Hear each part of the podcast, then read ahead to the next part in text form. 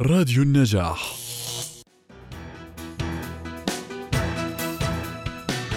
دوامة يخوضها جميع الشباب وبالأخص بعد إنهاء المرحلة الدراسية التي تؤهلهم للسير ضمن مضمار العمل. هذا المضمار المحفوف بالضغوطات والإجهاد الكبير وصعوبة تحصيل المراد.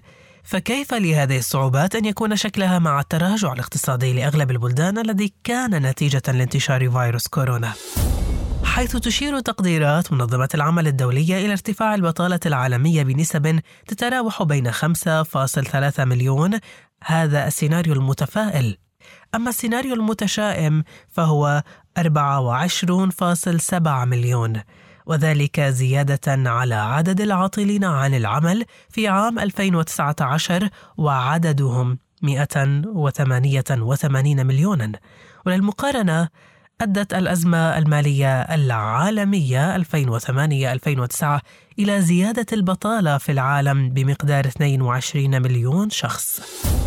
ننتقل من النتائج والأسباب مستمعينا التي شكلتها البطالة إلى كيفية التخفيف من الإجهاد وربما الإحباط خلال عملية البحث عن العمل والتي يحدثنا عنها الأخصائي في علم النفس الإكلينيكي الأستاذ ليث عوده.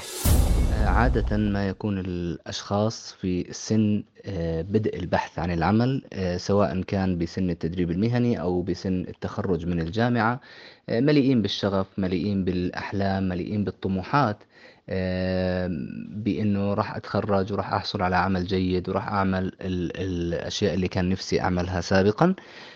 لكن عندما يتخرجون فهم يصابون بما يسمى برياليتي شوك أو بصدمة الواقع واللي هي آه، إما بأنه صعوبة الحصول على عمل جيد أو الحصول على عمل آه، لا يلبي الطموحات سواء المادية أو الطموحات الإدارية أو الطموحات الشخصية.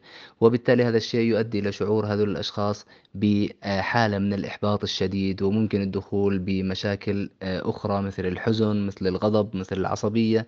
هذه الأعراض من الصعب التخلص منها وبالتالي حاجة الإنسان للتخلص من هاي الأعراض آه، ملحة وتدعو له أن يبذل جهد آه، للتخلص منها سواء آه، جهد ذاتي أو جهد بمساعدة الأسرة أو جهد بمساعدة اختصاصي أو طبيب.